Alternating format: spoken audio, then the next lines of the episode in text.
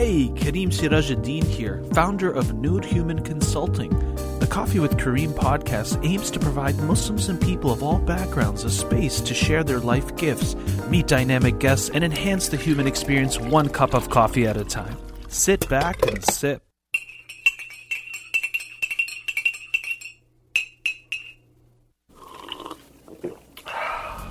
Episode 14 Potentializing Prayer.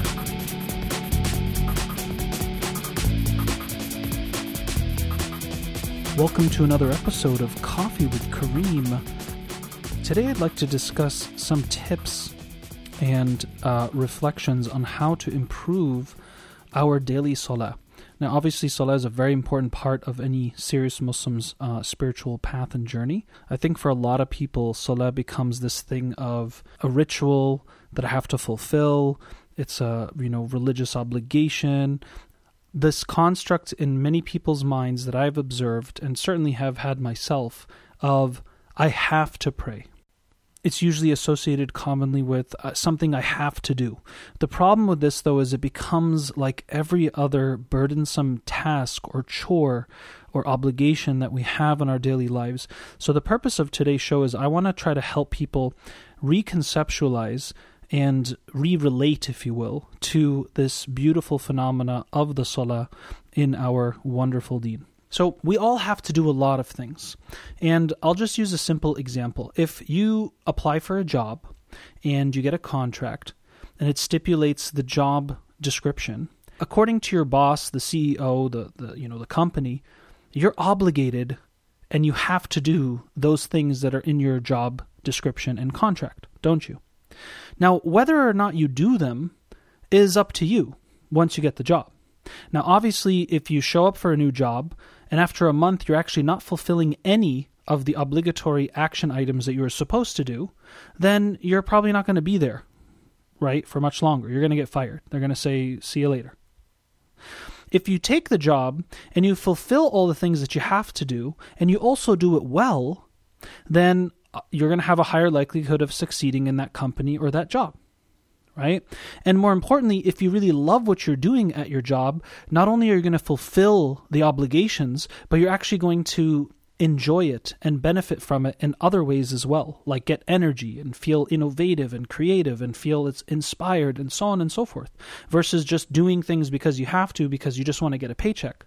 Similarly, many people approach the salah in a similar fashion. Uh, I have to do this, so Islam says I have to do it, so I'm just going to do it so I can just get that quote unquote golden ticket to Jannah because I'm fulfilling my obligations, right? But that's not really how anybody would want an employee to work at their company or their business or their restaurant, would they? So, yes, Islamically speaking, you have to pray because you have signed this contract when you became Muslim, so to speak right? But existentially speaking, you actually don't have to pray. Allah subhanahu wa ta'ala doesn't need my prayer or your prayer or anyone else's. That's why Allah subhanahu wa ta'ala says, Allahu Samad, in Qul Allahu Ahad, Allahu Samad, Lam Yalid wa Lam. Allahu Samad means Allah subhanahu wa ta'ala is self sufficient. He is the one that everyone and everything else needs of Him, but He is in no need of anything or anyone else. So Allah subhanahu wa ta'ala actually doesn't need your prayer, but you're the one that needs it. So why are we thinking about prayer as something that I have to do? Yeah, you have to do from a religiously, you know, legal standpoint, right? But that doesn't take you far. Just like you can say, I have to do all these things for my job, but I hate it and I don't understand why I'm doing it. You're not going to probably prosper in that company. In Surah Al-Dhariyat, which is chapter 51, verse 56, Allah subhanahu wa ta'ala tells us, وَمَا خَلَقْتُ الْجِنَّ وَالْإِنسَ إِلَّا لِيَعْبُدُونَ And I did not create the jinn and humankind except to worship me. That's the verse that many people quote. But the following verse says, ما أريد منهم من رزق وما أريد أن يطعمون But I, Allah subhanahu wa ta'ala says, I do not want from them any provision, nor sustenance, nor do I want them to feed me. Interesting. Why would God say that? I do not want from them any provision, nor do I want them to feed me. And then in verse 58, Allah subhanahu wa ta'ala continues, Inna Allah huwa ar-razzaku dhul quwwatil mateen. Indeed, it is Allah who is the continual provider and the one who possesses invincible power or strength. SubhanAllah. It's like, okay, I hire you and I tell you these are your job obligations. And if you do it, great, that's good for you. You're going to keep a job, you might even move up, become more successful. And if you don't do it, um, that's okay. I can hire somebody else. I really don't need you. You know, you doing your job at my company is not going to make or break whether or not my company exists, so to speak. And again, this is just an analogy.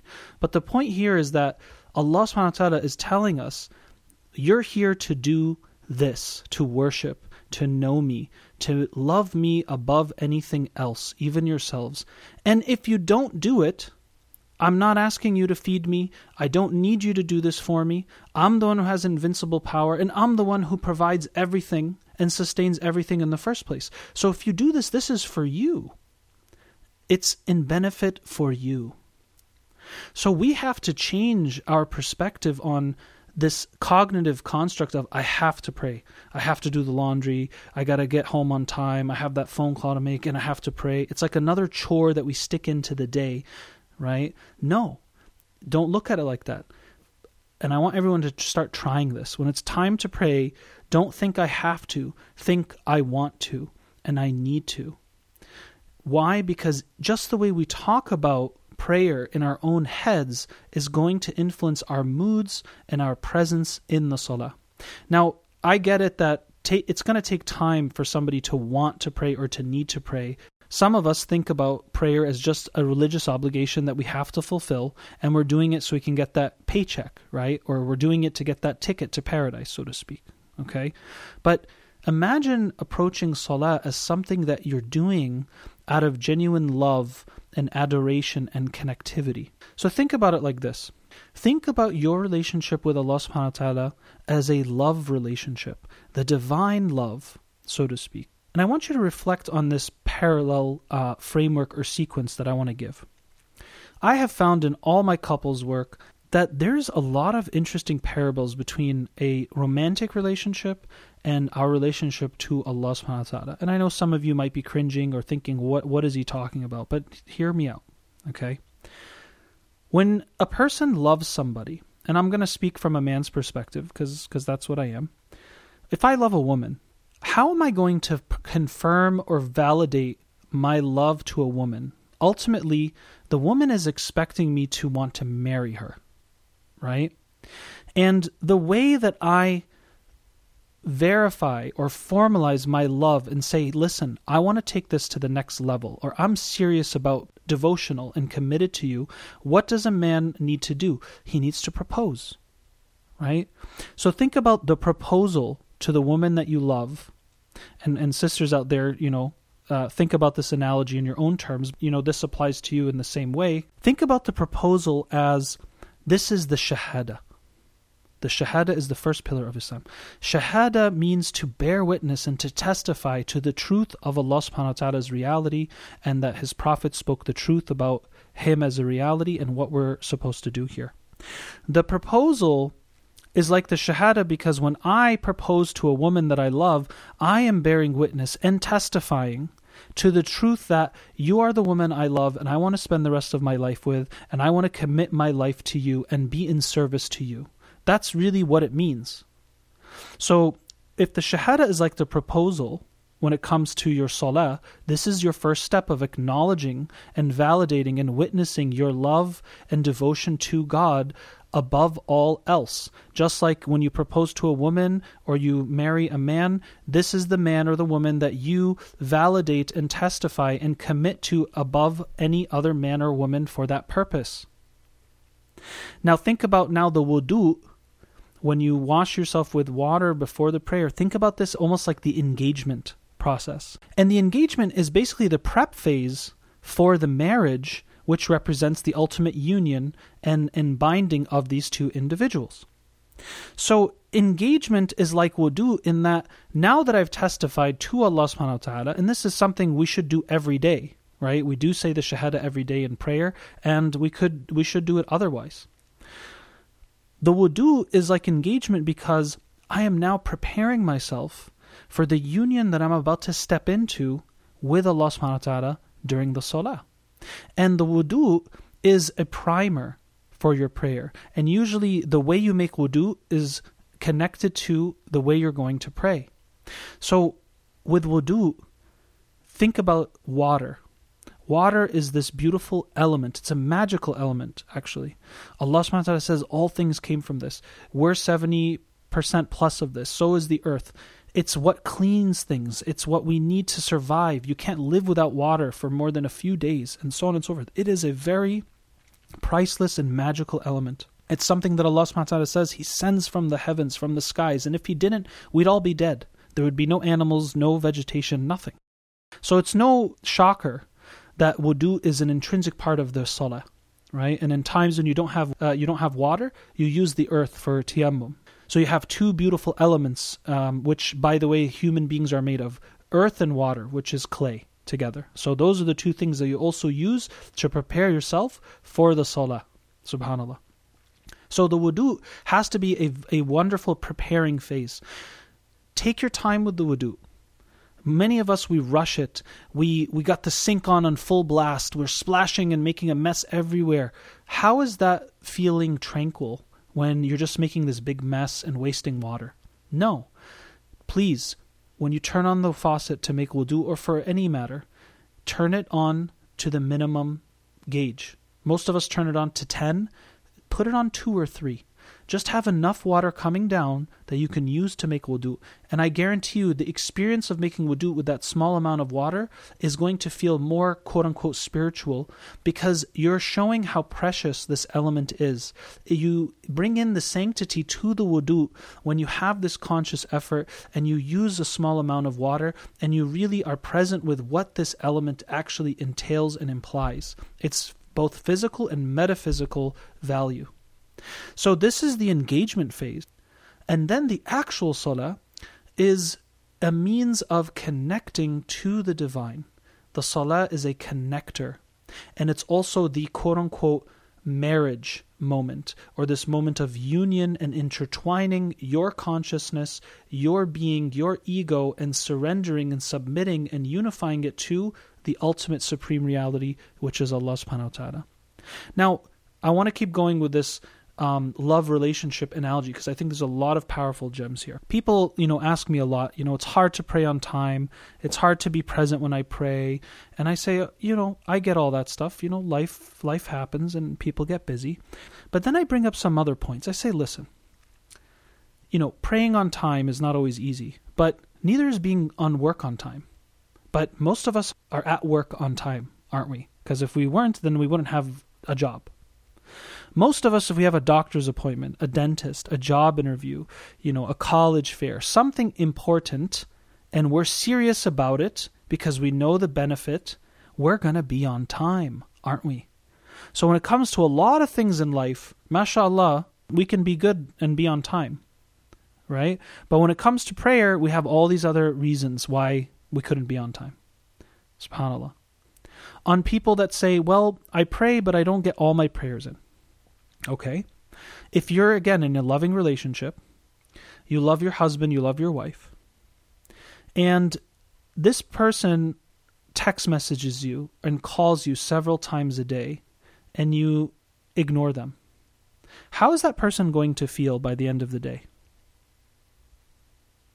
They're probably going to feel uncared for, neglected, disrespected, and at the end of the night, you might call them back and say, "Oh, honey, I had so much work to do. Sorry, I, I didn't get back to you.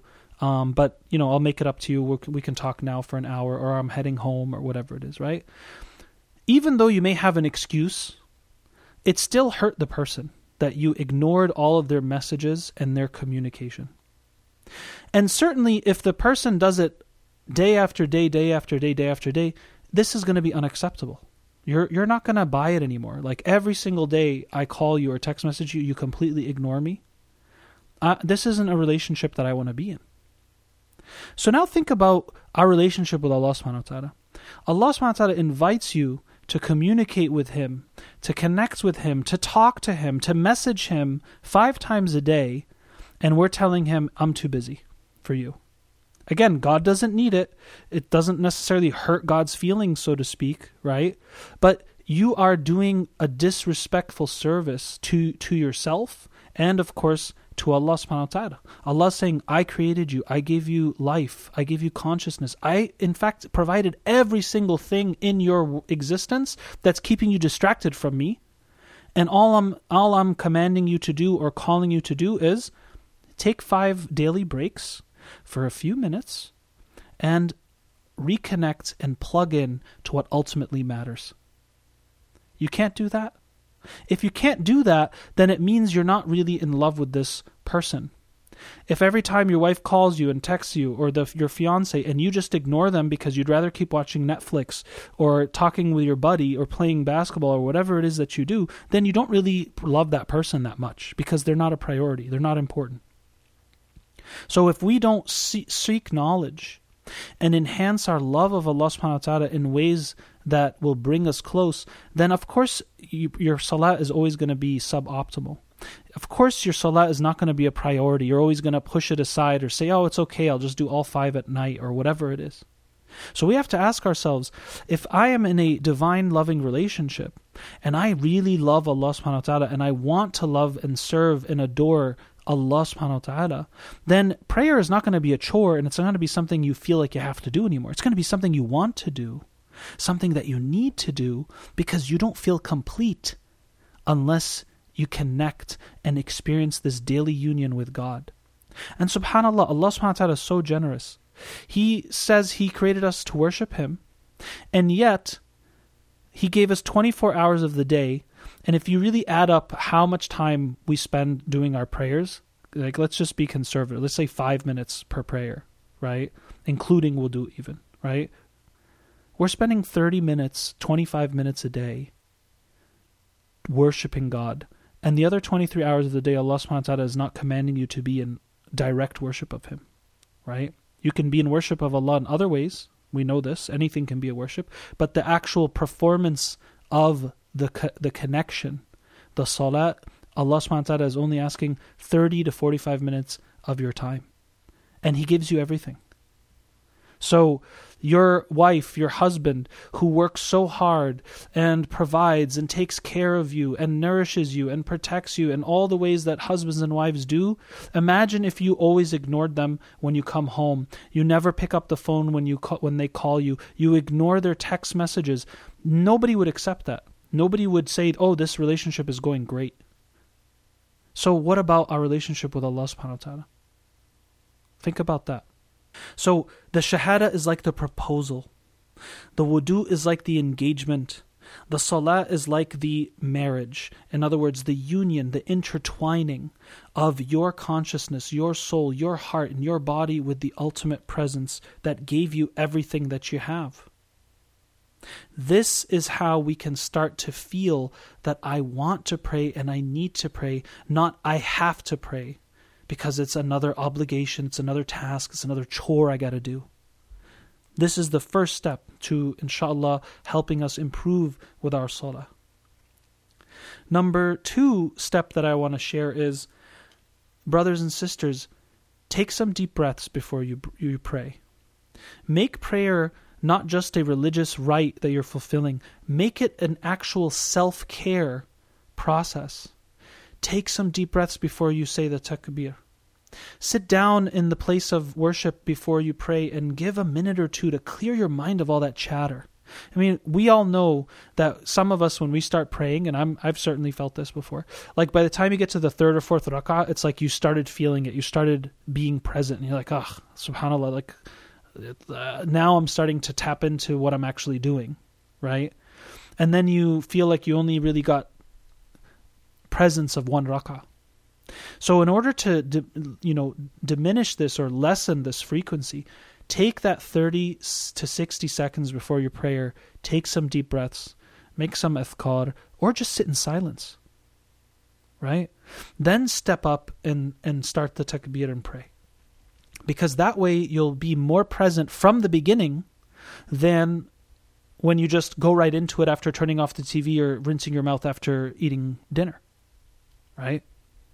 So taking that time to breathe and clear your mind of some of that chatter will keep you present. And by the way, a lot of the chatter that comes up during your salah, those are the things of your ego that need to be checked because they're taking the space and taking the place of your focus with Allah subhanahu wa ta'ala, which means that somewhere in your mind and heart, those things are, at least in those moments, more important to you than Allah subhanahu wa ta'ala Himself.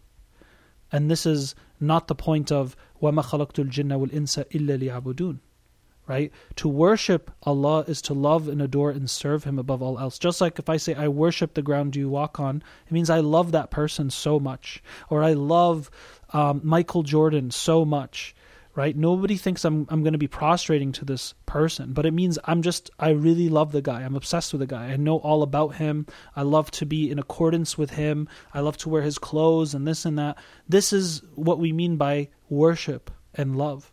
So this of course takes time to love Allah subhanahu wa ta'ala in this way. But it's something that's attainable. And the salah is one of the best places to start nourishing this attitude and this perspective. So, breathing, having that stillness. And once you start the prayer, point three, visualize. Point three is visualize. And what I mean by that is your mind's going to be thinking about a bunch of things sometimes. So, why don't you force it to visualize something that's actually going to anchor you in the presence of your salah with Allah subhanahu wa ta'ala? Because again, this is the one you're supposed to love. This is the one you're in this divine relationship with. Just like if someone you love is talking to you in person or on the phone, you're going to pay attention and really try to understand what's going on in this engagement, aren't you? So visualize what I like to do is I like to visualize myself almost like there's this bird's eye view and the camera lens is like going up above me and then i see myself in my home and then i see my home on my neighborhood and then i see my neighborhood in my you know state and then i expand out and see the planet and how i'm on this continent and then i'm on this planet and then i expand out and see space as a as where i am in this galaxy on this planet earth and the milky way and that keeps going and going and all of a sudden I really feel what Allahu Akbar means. That even beyond all the space and galaxies and visualizations that I know from pictures and videos and things I've seen about the universe, and then beyond that, we don't know what's there. And what we do know, according to the Quran, is that there's more universes than the one we're in, and we don't even know where it starts and where it ends and where it even is. There's no idea. We have no idea where we are. And Allah subhanahu wa ta'ala is still above and beyond and nothing like any of it. And that's the one I'm trying to talk to right now. That's the one I'm about to prostrate and put my head on the floor for right now. That is Allahu Akbar. So when I visualize that personally, it helps me really get grounded and anchored in what I'm doing. And then the breathing must continue. You breathe while you're reciting the Quran. That's why the science of tajweed, there's a lot of breath and pronunciation, that techniques that have to be implemented to pronounce the Quran properly. So, breathing during the prayer is very important because it keeps you in your body. It helps circulate that mental energy from staying stuck in your head and coming down into the heart, into the chest, into the body, into the rest of your organs and limbs. And this is why the prayer has movements as well, bodily movements, because it's about reintegration of mind, body, and soul. So taking deep breaths during the ruku'ah, during the bowing, making sure you get a good stretch in, making sure you do a perfect sajda as best as you can, and taking deep breaths while you're in sajda. Really making it almost like a, a yoga practice, if you will, right? Not just a meditative practice, but also a practice which is about unification, which is exactly what yoga means in Sanskrit. It's about unifying. And the salah is, is exactly what it's aimed to do as well. So taking deep breaths, visualizing. And the next tip I would want to share is we have to know what we're saying. We have to know what we're saying. If you don't know how to translate the Fatiha, or you don't know what Subhana Rabbi al A'la is, and you don't have a way to translate that meaning in a way that makes not just knowing what it says like people like yeah i know what it means. It means like you know praise be to the lord and this and that. No no no. But it's about not just knowing what it means but also knowing how to make meaning of it for yourself. So for instance many of us know the fatiha and believe it or not, um, many of us can't even translate the Fatiha. This is something I've tested with many different Muslims. They're good people and everything, but it's like, you know, they talk about sometimes, oh, I'm having faith, doubt, and I don't know if I have Iman or my prayers and do anything. I said, brother or sister, translate the Fatiha for me. And most of the time, they don't know how to. So you can't blame the prayer or the deen or whatever it is if you don't even know what you're saying. You might as well be reciting Mandarin or Greek if you don't even know what the Fatiha means. And more importantly, a simple English uh, translation isn't what I'm talking about. I'm talking about really knowing what the words mean in a deeper sense and why the Fatiha and all the surahs are special and what are the special nuances and, and gems that you can take away. Simple example. We say Ihdina Sirat al Mustaqim in Al Fatiha. Now I ask people, oh, translate that, brother. Oh, that's an easy one, brother. Guide us to the straight path. Yeah, mashallah, that's that's uh, one way of understanding it. But why does Allah subhanahu wa ta'ala say ihdina ihdina as-sirat, not ihdina lil sirat or fis sirat? Why didn't Allah say to the path or on the path? He just says guide us the path. That's how you would literally translate ihdina as-sirat. Because as-sirat includes guide me to it, guide me on it, and guide me as I go along the way. But you won't know that if you don't take an Arabic course or study a little more about what the Fatiha means. You just think, oh, guide me to the path. But it doesn't mean just guide me to the path. Why do we say, Iyaka na'budu wa Iyaka nasta'in? Iyaka you alone do we worship and serve and adore. Wa Iyaka and you alone do we depend on for all things. Well, as we said earlier, ibadah is a comprehensive term doesn't worshiping somebody and loving somebody and serving somebody it could also mean i have this you know almost like a codependency like i can't live without you i love you so much right? I know brothers mashallah they love their wives so much like i wouldn't know what i would do without her if she left or died or something. I wouldn't know what to do with myself. You know i depend on her so much right? This is included in the word worship. And we say iyyaka na'budu. And then the next verse we say wa iyyaka nasta'in. Even though isti'ana dependence is included in the concept of ibadah. But yet, Allah subhanahu wa ta'ala commands us to say this and then that. Why? For emphasis. To show that you're not in control. Allah subhanahu wa ta'ala is the one who's ultimately in control. That's why we're Muslimin. We're surrendered. Because we're not in control. Therefore, Allah, you're the only one I can really depend on. Right? Not just I, you're the only one I worship and love and serve, but including with that is also I have to depend on you. And then Allah makes us say it again because to bring this point home. And by the way, a lot of anxiety and stress and depression is caused because humans have the disease of wanting to control everything all the time. But if you understand this, these two verses, you recognize, oh wait, that's not the point. I'm not supposed to be in control all the time. I'm not supposed to have know everything that's going to happen and everything will go the way I want all the time everywhere. No, that's not isti'ana on Allah subhanahu wa ta'ala is it? And that's not worship. Just knowing the nice English translation, which is a great start, by the way, but it's not the same thing as having a deeper, significant, meaningful connection to what you're reciting in the Quran. So if you don't understand what you're saying, this is a very important key to unlocking the potential of your salah. And last point I want to make is when you're in sajda, Sajda is the closest time you can be to God. It's the most humble position you can put yourself in acknowledging who you are and who Allah subhanahu wa ta'ala is.